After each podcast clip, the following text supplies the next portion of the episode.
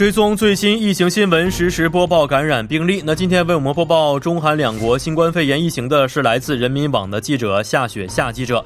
好的，马上把电话连接夏记者。你好，夏记者。主播您好。你好。啊，现在呢，时隔一个周末，首先为您啊，想了解一下这个中国卫健委发布的最新的数据情况是什么样的？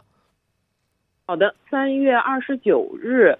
三十中国三十一个省以及这个新疆生产建设兵团报道报告新增确诊病例三十一例，其中境外输入病例三十例，本土病例一例，新增死亡病例四例，新增疑似病例十七例，均为这个境外输入病例。当日新增治愈出院的病例是三百二十二例，解除医学观察密切接触者一千五百七十五人，重症病例减少。一百零九例境外输入，现有的这个确诊病例六百三十例，现有疑似病例一百六十五例。嗯，是，呃，看了一下，今天呢是本土新增了一个病例啊，而且呢，在刚刚过去的这个周末呢，在河南省也是出现了一例本土病例，而且让这个无症状的感染者啊，是再次成为了一个被舆论讨论的话题啊。那这方面能不能给我们简单介绍一下呢？好的，三月二十九日，河南卫健委通报了一例本土的这个新增病例，该患者为这个漯河市的王某某，他是于二十八日晚被确诊为确诊病例的，有无症状感染者的接触史。经这个流调发现，王某某呢于二十一日乘坐这个长途客车到了这个河南省的平顶山市嘉县，然后呢他在嘉县的同学张某某。在他的这个陪同下，两人一起去这个乡下扫墓。在嘉县的期间呢，他与这个张某某一同就餐三次。而这个张某某在十三日晚的时候，与刘某某和周某某等人在饭店又用餐。这个刘某某呢，曾经有武汉的出行史。回到这个嘉县之后呢，他是自己自行隔离了十四天。在三月二十五号。在这个核酸筛查中发现呢，这个张某某、周某某为无症状感染者，刘某某的这个核酸检测为单阳性无症状。目前呢，三人正在接受这个集中隔离医学观察。嗯，哦，是这么一个情况啊。呃，现在其实，在很多地方啊，也都是出现了无症状的感染者啊。呃，很多朋友呢也觉得可能会再次引起这样的情况。那为什么现在无症状的感染者还不算是一个确诊的病例呢？根据这个中国三月七日发布的第六版新型冠状病毒肺炎防治方案当中明确的，疑似以及这个确诊病例需要具备临床表现，无症状感染者因为没有临床表现，所以需要集中隔离十四天之后再做进一步的检测来进行判断。如果无症状感染者在隔离期间出现了症状，则将其作为这个确诊病例报告并公布。也就是说，根据已有的这个标准，无症状感染者并不算确诊病例。而且专家对此也曾给出解释。这个流行病专家这个曾光此前就表示，检测可能出现这个假阳性的结果，因此需要对这个无症状感染者呢进行进一步的这个诊断和鉴别，不能仅凭检测是阳性就判断其为确诊病例。嗯，是。那很多朋友啊，还是很担心，是不是会再次啊，因为无症状感染者引起一个大规模的爆发啊？嗯，对于这个担心，专家们是怎么去解说的呢？对于公众的担心呢，中国工程院院士钟南山二十九日对媒体表示，关于中国国内无症状感染者的情况。目前了解的非常有限，既没有具体的数字，也未有详尽的研究。但是根据已知的事实，可以做出一些推断。比如，一般来说，无症状感染者对与其密切接触的人的传染率很高。但是，中国近期新冠肺炎确诊的新确诊的这个病例不仅没有上升，反而在下降。这也可以说明中国目前还没有大量的无症状感染者。另外一位这个国家卫健委的专家也表示，经过这段时间全国的防控，很多这个感染后发病的被确诊接触人群以及关联人员都进行了隔离处置。这种方式是处理无症状感染者的最好方式。嗯，是啊，这是中国国内情况。来看看韩国的情况，韩国最新的疫情情况是什么样的呢？根据韩国中央防疫对策本部三十日通报，截至当天零时，韩国较前一天零时新增七十八例确诊病例，累计确诊九千六百六十一例。新增的七十八例中呢，三十一例都出现在了首都圈，其中首尔市和京畿道分别是十六例和十五例。截至发稿呢，这个累计死亡病例是一百五十八例，较前日增加了六例，病死率为百分之一点六四。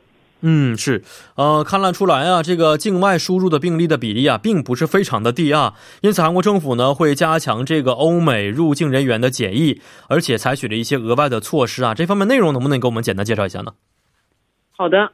韩国国务总理丁世俊二十九日表示，四月一日零时起，所有入境的人员不分国籍一律隔离两周。他表示呢，虽然韩国政府加强了对欧美入境人员的检疫，但是考虑到这个疫情在全球蔓延的这个势头是史无前例的，现在需要采取额外的措施。他表示呢，为了事实上阻挡旅游等非必须入境人员，将扩大对这个短期居留人员的隔离义务。如果在韩国没有固定居所的话，将对这些人员进行定点强制隔离两周，费用自理。嗯，是这么一个情况啊。那刚才也提到了，说在韩国呢，没有固定居所的外国人，则要自费在指定地点呢强制隔离两个两个周末。那也有个疑问，就是说，目前韩国现有条件是否可以满足外籍人员收容的情况呢？针对这个问题呢，韩国中央灾难安全对策本部第一总括协调官金刚利。在这个会议，在这个记者会上表示，由于这个四月一日起对所有入境人员实施隔离，需要两千间左右的这个设施用于隔离在境内没有固定住所的外国人。预计呢，以游客等在境内短期居留的入境人员将减少。再加上现在已经这个确保了一千六百多间的外国人隔离设施。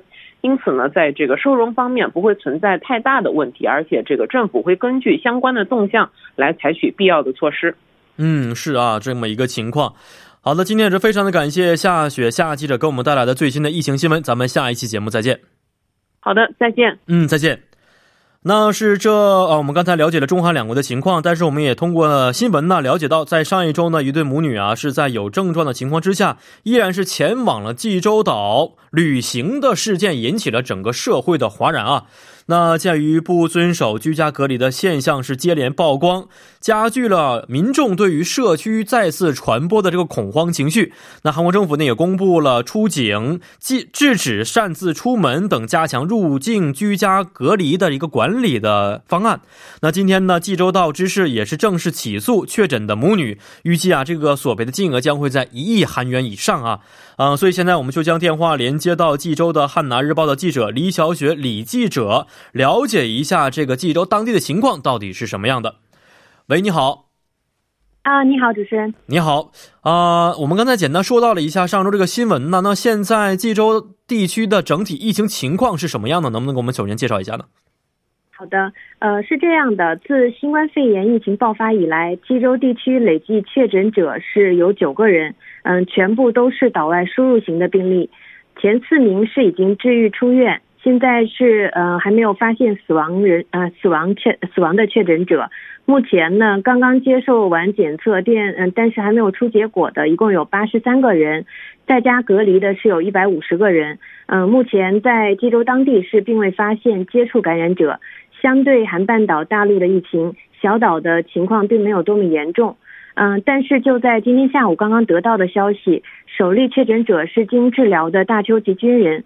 这名年轻的患者是在治愈出院后，时隔一周再次出现症状，嗯，因而今天是返回了医院，继续继续接受治疗。嗯哦，这么一个情况。那刚才也说到了，说济州的疫情情况是相对比较稳定的啊。但是呢，上一周一起这个无视政府自我隔离规定的母女二人前往济州岛旅游的情况啊，是给济州和包括整个韩国带来了非常大的一个骚动啊。那具体事件能不能也是为我们介绍一下呢？好的，呃。这名呃，就是母女事件中的女儿，是在美国留学的首尔江南区居住的韩国人 A 某。嗯，她与其母亲是在三月二十五日与二十六日，嗯呃，接连被这个首尔江南区的保健所，嗯，这个嗯确嗯发送了这个确诊的消息。嗯，据悉呢，这个留学生 A 某是十五号回到韩国的，在入境后，嗯。政府劝告其尽量在家隔离两周的观察期间，嗯，A 某与包括母亲在内的三名熟人是一起来到了济州岛旅游，并且在出发旅游前已经出现了疑似的症状。A 某母女到访济州多处度假村、人气餐厅、超市以及景点等近二十个地方，停留至二十四日下午后返回首尔，随后前往江南区保健所，嗯，筛选诊所接受检查。嗯，是的啊，那这一起事件确实给韩国上下都是带来非常大的一个冲击啊！大家觉得这样的事件出现呢，实在是不应该啊，所以这件事件是给济州本地也造成了非常大的影响，是吗？嗯，是这样的，济州地区大多数的民众认为，嗯，这一不顾政府劝告而随意走动的行为是给当地社会制造了紧张的气氛。呃，相关的多个到访地点已经被迫暂停营业，这给地区的商户带来了不可蒙蔽的精神损失，呃，经济损失。据悉呢，今天济州道知事袁启龙将对这对母女提起民事诉讼，呃，相关的一些材料也在准备了。因此呢，与这对母女的接触而不得已接受隔离的个人与暂停营业的商户业主，嗯，现在是已经统计超过四十人，因此这个总的赔偿金额将会超过一亿韩元。嗯，是这么一个情况啊。对，那我们也知道，其实中国采取的是完全的强制性隔离啊。但是韩国因为政治体制和社会的价值观可能不太一样，因此呢，韩国这边可能有更多的是啊，希望能够自觉的进行隔离。但是这一起事件之后，韩国济州当地的政府有没有加强一些其他的防疫性的措施呢？嗯，是有的。嗯，从三月二十四号开始呢。嗯，在济州实现短暂的感感染者清零以后，嗯，随即出现的这五名确诊者，其实全部都是为海外输入型的病例。为加大对海外入岛人员的防疫防控，三十号，也就是今天开始，在济州机场设置了开放型的筛选诊所，针对有海外访问史的游客进行检测。嗯啊，看来已经是行动起来了啊！希望这样的一些措施呢，会对防疫工作起到一个积极的作用啊。这是政府方面的情况。那么现在出现这个事情之后，韩国济州当地的居民情况，他们生活情况是什么样的呢？嗯，济州地区购买政府提供的平价口罩，目前已经不需要排队了，紧张的状况已经得到了缓解。